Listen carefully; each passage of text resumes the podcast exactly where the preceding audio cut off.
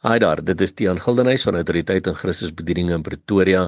Dit is Sondag 11 Julie 2021 en die teksverse wat die Here op my hart geplaas het om met jou te deel vandag kom uit Matteus 24 vers 45 tot 51 wat lees: Wie is dan die getroue en verstandige dienskneg vir wie sy Heer oor sy diensvolk aangestel het om hulle hul voedsel op tyd te gee?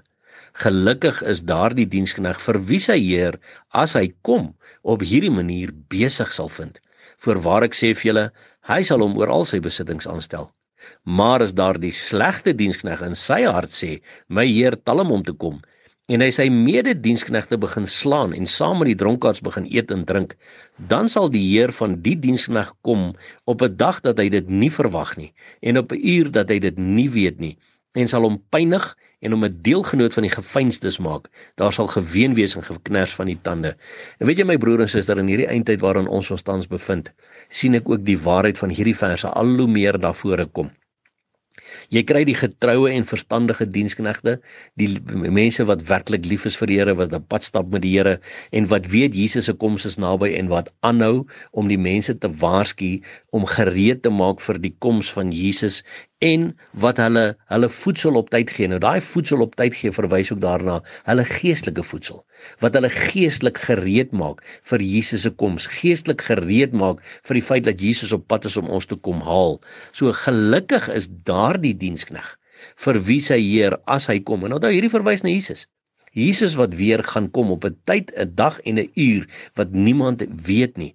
Maar gelukkig is daardie dienskneg vir wie sy Heer as hy kom op hierdie manier besig sal vind. Met ander woorde, op die manier van om die mense rondom hom gereed te maak, te voed met hulle geestelike kos, met hulle geestelike rantsoen ook op tyd om hulle te leer om in 'n verhouding met Jesus in te gaan, gereed te maak vir Jesus te, se koms. Gelukkig is daardie dienskneg. Hoekom? Want voorwaar ek sê vir julle, hy sal hom oor al sy besittings aanstel.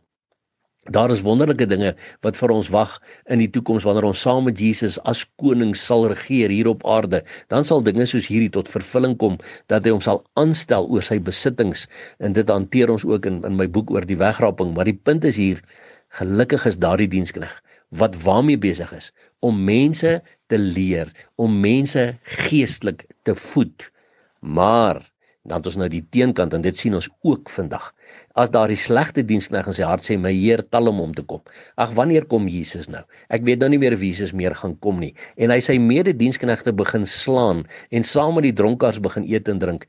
En weet jy wat? Daai sy medediensknegte begin slaan. Ek sien al hoe meer Christene, ander Christene slaan met die mond al hoe meer Christene aftakel met die mond en sleg sê en argumenteer en debatteer oor moet jy die inspuiting vat of moet jy nie die inspuiting vat nie en al hierdie tipe van goeders en nou so so besig om mekaar te slaan dat ons nie meer besig is om die mense gereed te kry vir die koms van die koning nie.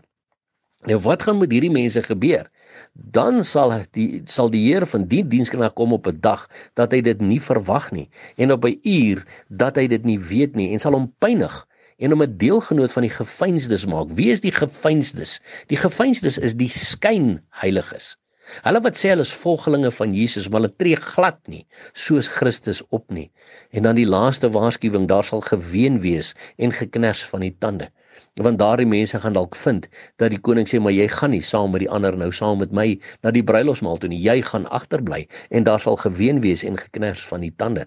So mense ek en jy moet seker maak in hierdie tyd dat ons nie moeg en moedeloos raak om mense te leer om gereed te maak vir Jesus se koms nie. Nie moeg en moedeloos moet raak om ons opdrag om disippels te maak van al die nasies uit te leef nie. Dit is ons opdrag. Ons skepingsdoel is ons moet disippels maak van al die nasies, want dit is al wat gaan tel die dag as jy voor die troon is. Niks anders te gaan tel nie. En ons moet aanhou om dit te doen totdat ons Here kom om ons te kom haal. En gelukkig sal jy wees as jou Heer wanneer hy kom jou op hierdie manier besig sal vind, besig om mense te leer om sterker te word in Jesus ongeag ons omstandighede, sterker te word en nader te te kom aan die Here ongeag wat in die wêreld rondom ons gebeur. Gelukkig sal jy wees wanneer die koning kom, want onthou ons Here Jesus se koms is baie baie naby. Daarom hou ons aan uitroep, Maranatha, kom Here Jesus. En onthou, Jesus Christus is baie lief vir jou.